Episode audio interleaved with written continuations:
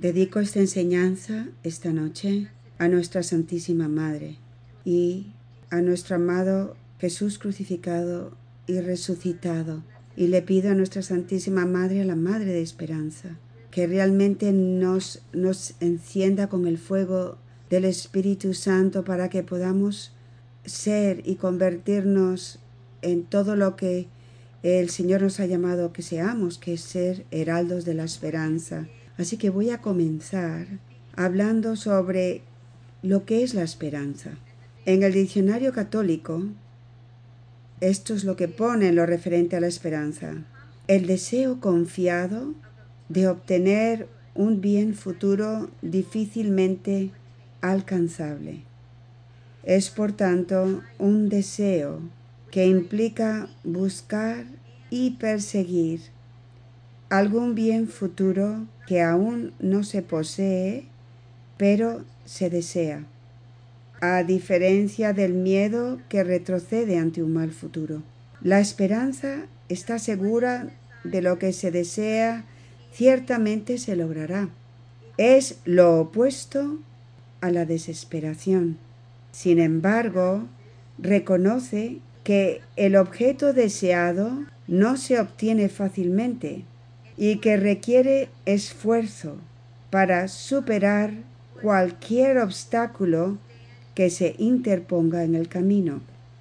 Ahora bien, cuando yo estaba meditando en esta definición sobre la esperanza, es importante que nosotros comprendamos que es una virtud teologal que se nos da a todos nosotros, pero nuestra búsqueda y ir tras ello es requerido. Y es algo muy hermoso al final de esta definición cuando dice que requiere nuestro esfuerzo para superar cualquier obstáculo que se interponga en el camino.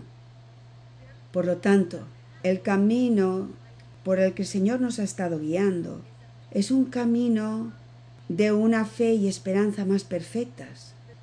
El Señor nos lleva por todas las cosas interiores que tenemos dentro de nosotros, que son obstáculos para la unión con Dios. Nuestras heridas, nuestras tendencias desordenadas, nuestros propios deseos, nuestro orgullo, nuestro pecado y el sistema de raíz, nuestra voluntad propia. Todo este conocimiento requiere esfuerzo, para vencer todos estos obstáculos. Tomás de Aquino define la esperanza como un bien futuro, difícil, pero posible de alcanzar por medio de la divina asistencia, en cuya ayuda se apoya. Ese es el fin de la cita. La esperanza está por su propia naturaleza siempre interesada por algo en el futuro la esperanza, la búsqueda de Dios, el cielo y la santidad, es lo que nos impulsa hacia la perfección de las cosas temporales. Ahora, es interesante cuando yo estaba haciendo una búsqueda sobre la esperanza, porque hablan de una virtud que está bajo el título de esperanza, y esto es la magnanimidad. La magnanimidad quiere y significa literalmente gran alma y se refiere a un esfuerzo por alcanzar lo más grande, un deseo por las metas más elevadas y nobles. Es la máxima ambición, la ambición de convertirte en lo más grandioso que pueda ser, un santo, y lograr el mayor logro posible la unión con Dios. Cuando yo leí, leí eso estaba tan animada porque dice, eso somos nosotros. Eso es cualquier madre y misionero de la cruz. Nosotros queremos ser santos. ¿Y qué es lo que Dios nos ha dado? El camino sencillo para qué? Para unión, para la unión con Dios.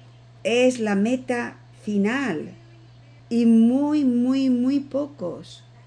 Eso es lo que está mal en el mundo. Tienen esta virtud. Muchas personas dicen que quieren ser santos, pero muy pocas personas están dispuestas y tienen la, la valentía de permitirle al Espíritu Santo, por el poder de la muerte y resurrección de Jesús, de hacernos santos.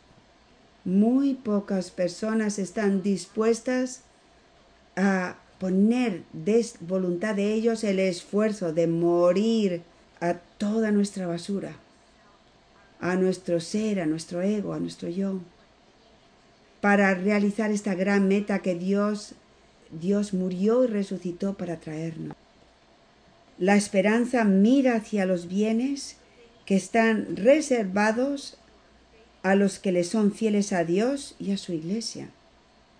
La esperanza mira hacia adelante, a la vida que aún no ha comenzado realmente.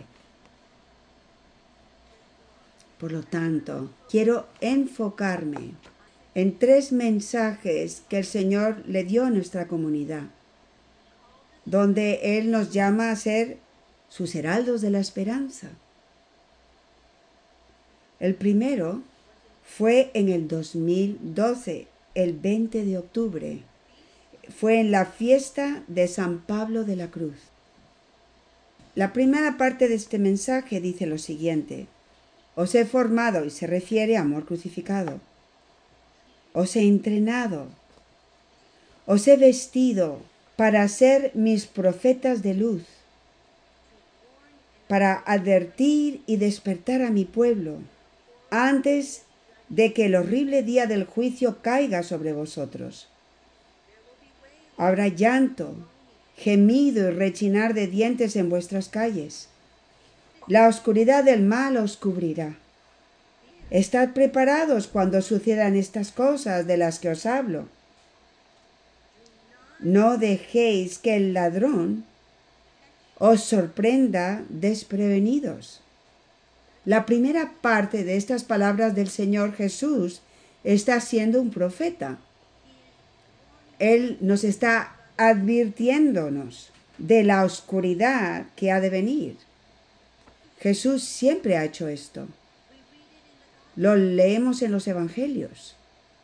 Por ejemplo, en Marcos 8, versículo 31 al 33, Jesús también está avisando a sus apóstoles y a sus discípulos de lo que va a ocurrir. Les dice a ellos. Y empezó a instruirlos. El Hijo del Hombre tiene que padecer mucho, ser reprobado por los ancianos, sumos sacerdotes y escribas, ser ejecutado y resucitar a los tres días. Se lo explicaba con toda claridad. Entonces Pedro se lo llevó aparte y se puso a increparlo. Pero él se volvió y mirando a los discípulos increpó a Pedro, Ponte detrás de mí, Satanás. Tú piensas como los hombres, no como Dios. Ven, Dios está avisándolos, los está preparando para un tiempo de oscuridad, para su pasión, pero al mismo tiempo está preparándolos también para su resurrección. Les dice claramente, pero en tres días yo voy a resucitar. Ahora, el Señor no dijo esto solo una vez. Solo en el Evangelio de Marcos, y hay tres evangelios más, en el segundo capítulo, en Marcos 9, el Señor lo vuelve a repetir. Y después nuevamente en Marcos 9 vuelve a repetirlo de nuevo es un Señor de esperanza. Les dice la realidad también de lo que va a ocurrir. Mi comunidad, el Señor está haciendo lo mismo con nosotros, nos está preparando como Él preparó a sus amados apóstoles para lo que ha de venir. Pero al mismo tiempo, Él nos está dando la esperanza de la resurrección. Así que vamos a la segunda parte de este mensaje del, 2000, del 2012. La segunda parte está llena de fe. Él dice lo siguiente, Creed, sois mi pueblo, pequeños míos, sostenidos en la palma del Padre. Creed que soy uno con vosotros, la luz en el mundo. mis hostias vivas, así nos llama. Creed para que mi luz pueda brillar a través de vosotros, para penetrar las tinieblas que consumen al mundo. Creed en el poder de Dios, obrando a través de su fuerza oculta. Estas palabras que se nos han dado están llenas de fe. Nos están enseñando lo que Él ha estado haciendo con nosotros en el pasado y en el presente. Su presencia con nosotros, ahora formándonos, preparándonos. Esta es nuestra fe. La belleza y el poder de Jesús vivo en nosotros está haciendo en nosotros. La tercera parte de, está arraigada en el amor. El Señor nos dice, amad y seguid sufriendo todo, siendo uno conmigo, en mi sacrificio de amor, para entrar preparados con la armadura de Dios en la batalla más feroz que se avecina. Él no solo nos dice que amemos, Él nos ha enseñado cómo amar como Él ama, sufriéndolo todo, en Él, con Él, no centrados en nosotros y en el centro de nosotros mismos, sino sufriendo enfocados en Él. Así es como nosotros amamos.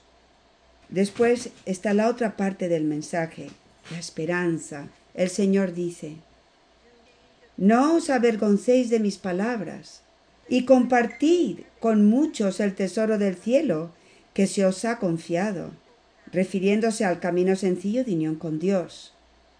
Completad mi camino, y siendo mis heraldos de la esperanza, impartidlo a los cuatro vientos. Esta es vuestra misión. Responded con gran celo y arrojo de corazón siendo mis guerreros de amor para estos tiempos decisivos. Para ser heraldos de la esperanza, primero tenemos que recibir las palabras del Señor. Es muy significativo. Esto fue en el 2012. Nosotros pusimos junto el camino sencillo de unión con Dios. Ahora estamos en el 2022 y nuestro próximo libro, Todas las Palabras del Señor, desde el 2006 hasta el 2022, van a ser y están siendo publicadas. Y el Señor dice, no, no se avergüencen de mis palabras, recíbanlas, vívanlas. Y a través de esta fe, a través de creer en lo que os he dicho, van a ser y serán mis heraldos de la esperanza. Dos años más tarde, en el 2014, el Señor vuelve a mencionar, que el amor crucificado, la comunidad son sus heraldos de la esperanza. Dice lo siguiente, mi llama de amor es el Espíritu Santo por medio de mi camino.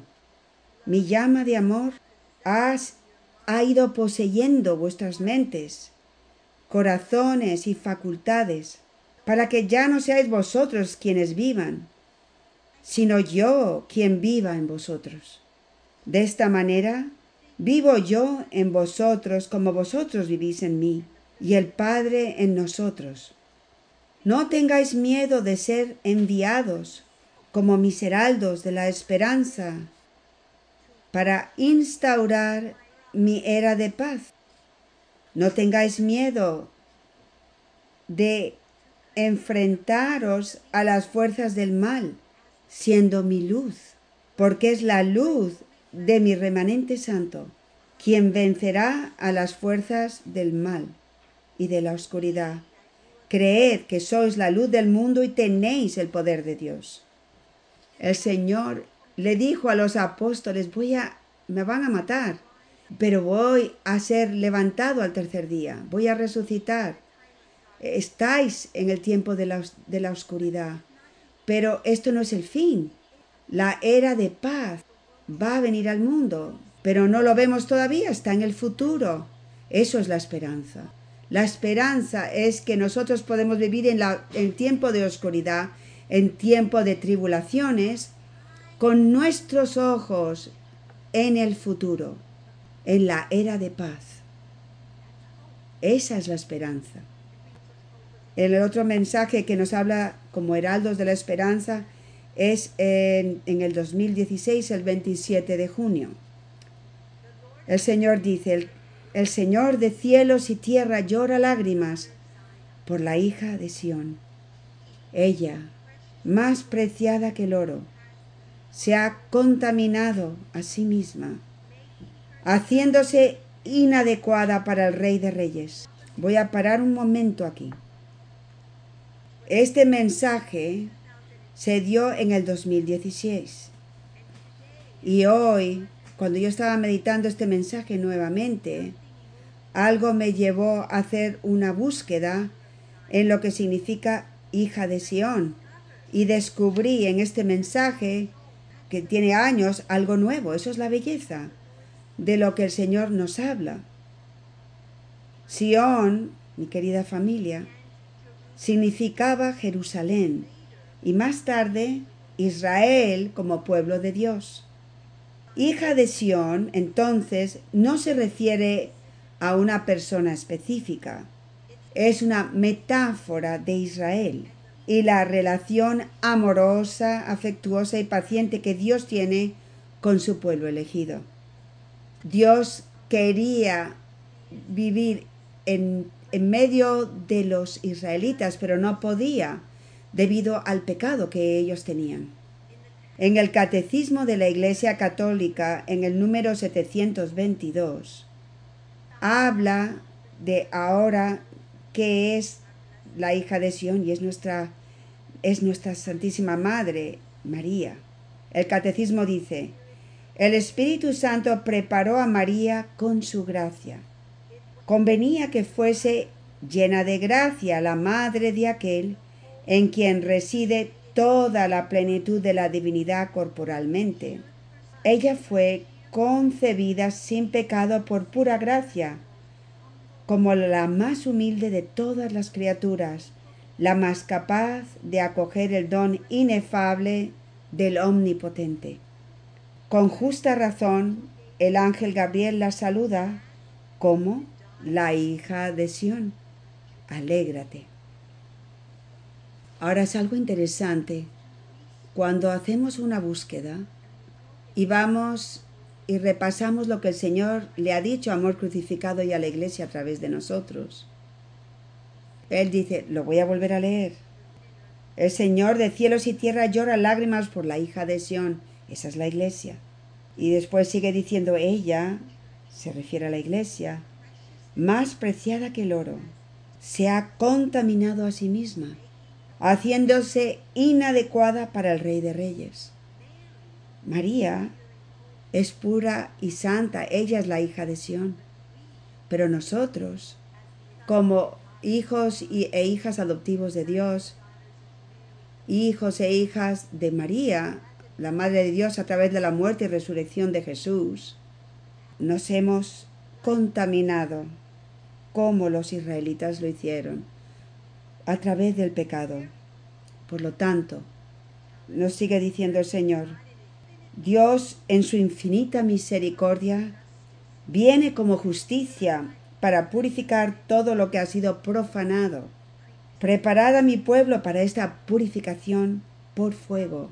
Ahora les, les pido que mediten esta frase mientras que entramos en el Domingo de la Misericordia.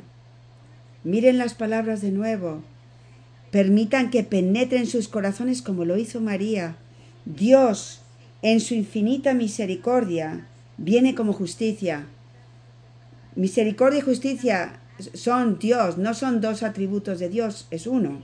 Él está haciéndolo por amor, por misericordia, para purificar a la iglesia, para purificar el mundo que ha sido contaminado. Así que este tiempo de oscuridad es una bendición y de este tiempo de oscuridad vendrá una nueva creación, nuevos hombres y mujeres. La segunda parte de este mensaje, el Señor dice, yo le, le, pregunté al Señor, Señor, ¿cómo hacemos esto? Y él dijo lo siguiente, viviendo y haciéndoos mi camino, os convertís en mis heraldos de la esperanza, porque el reino de los cielos está cerca. Él no nos está diciendo que leamos el camino. Él no nos está diciendo que estudiemos el camino. Él nos está diciendo que vivamos y nos convirtamos en el camino. Al nosotros convertirnos en el camino, nos convertimos en los heraldos de la esperanza. Sigue diciendo, el camino es mi formación para los santos de estos tiempos decisivos, preparando el camino para mi segunda venida. No temas proclamar a los cuatro vientos las palabras que hablo en lo más recóndito de tu corazón, porque los de corazón puro escucharán mi voz y me seguirán, pero los obstinados perecerán. Ahora bien, mi comunidad, en la iglesia hay muchas flores muy hermosas. Yo me imagino toda un, como si fuera una esplanada llena de flores diferentes. Dios le ha dado a la iglesia tanta belleza, tanta gracia, tenemos tantos santos, tantos escritos de tantos santos increíbles. Y a veces estamos tentados de querer recoger tantas flores porque son tan hermosas. Pero tenemos una responsabilidad como comunidad fundadora. Muchas personas han recibido nuestro camino, muchas, muchas órdenes religiosas han recibido. Tenemos la orden norbertina, las, monjitas de California que están estudiando nuestro camino. Tenemos a los monjes de San José, tenemos otros monjes en Medellín, los carmelitas contemplativos. Tenemos legionarios, mujeres y hombres consagrados, tenemos hombres y mujeres laicos fuera de la comunidad que están muy cerca de nosotros y están intentando vivir el camino. Pero hay una diferencia para la comunidad de amor crucificado.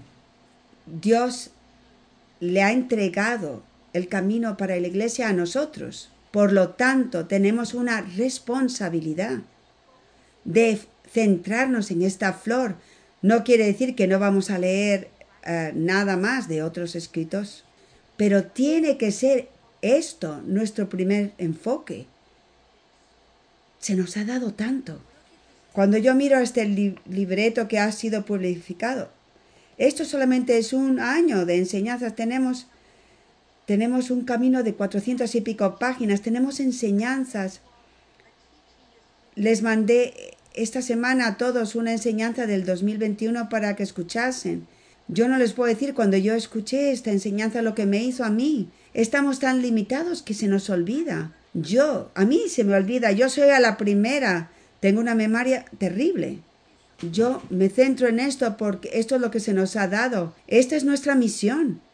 Si nosotros estamos dispersados en toda clase de cosas, no vamos a ser capaces de transmitir la misión que Dios nos ha dado a, al granito de mostaza de amor crucificado para la iglesia. Las palabras del Señor se tienen que convertir en fuego. El camino tiene que ser fuego en nuestro corazón para que podamos dar testimonio, para que no olvidemos. Así que tenemos nuestro llamado a enfocarnos primeramente en lo que se nos ha dado a nosotros. La última parte de esa enseñanza dice lo siguiente. Es tu buena disposición de perseverar en el sufrimiento conmigo lo que tiene el poder de traspasar estas almas. Yo le estaba pidiendo al Señor sobre las almas obstinadas. No todos no tenemos todos gente obstinada en nuestras vidas que amamos muchísimo. Es nuestro sufrimiento Sufrimos la obstinación de ellos con Cristo. Y ese es el poder que Dios nos ha dado, de traspasar esos corazones y almas. Permanece firme en todo lo que te he enseñado. Eso es lo que el Señor me dice. Aprendemos que la esperanza es lo que está en el futuro, lo que no está aquí todavía. Años atrás el Señor solía hablar de la oscuridad que ha de venir Ahora la oscuridad ya ha venido. Estamos en la oscuridad. Pero ¿cuál es la esperanza que todavía no está aquí? En momentos el Señor lo ha llamado el nuevo amanecer. En otros tiempos la nueva primavera. O la era de paz. O hago nuevas todas las cosas. o el nuevo Pentecostés, o el reino eucarístico. Por ejemplo, en el 2013 el Señor dijo, un nuevo amanecer viene sobre la tierra. Vosotros, mi remanente santo, si permanecéis fieles durante el tiempo de gran oscuridad, veréis la luz del nuevo amanecer surgir por el este. Perseverad. Pero voy a terminar diciéndoles lo siguiente. Esta semana, en los Evangelios, leímos del Evangelio de San Juan. Y dos veces, primero dos ángeles, le dijeron a María Magdalena, Mujer, ¿por qué lloras? Y Jesús de nuevo le dijo, le hizo la misma pregunta, Mujer, ¿por qué lloras? Hoy, en el Evangelio, el Señor se les aparece están asustados, no lo reconocen. Y les hace una pregunta muy similar a lo que le hizo a María Magdalena. ¿Por qué están turbados?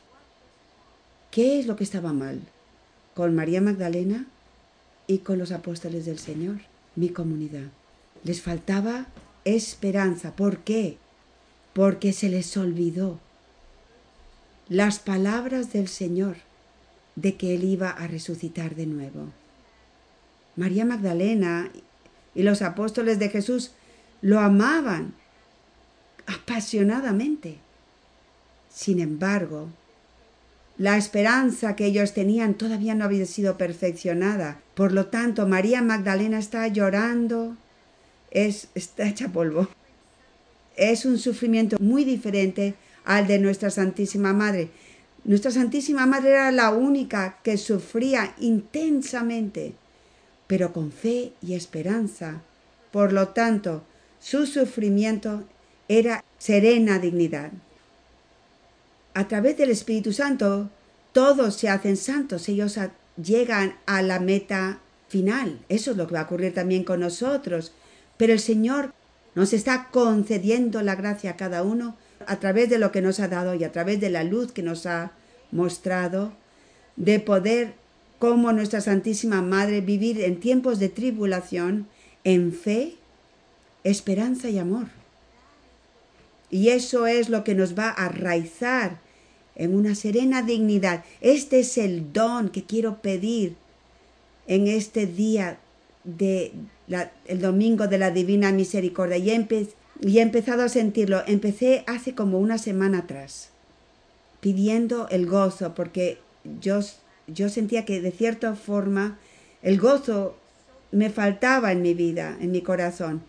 Y es hermoso porque el Señor siempre me sorprende. Ok, Señor mío. Entonces, el domingo de la divina misericordia. Yo sé que tú estás derramando tu misericordia. Por favor, dame gozo. ¿Y qué hace el Señor?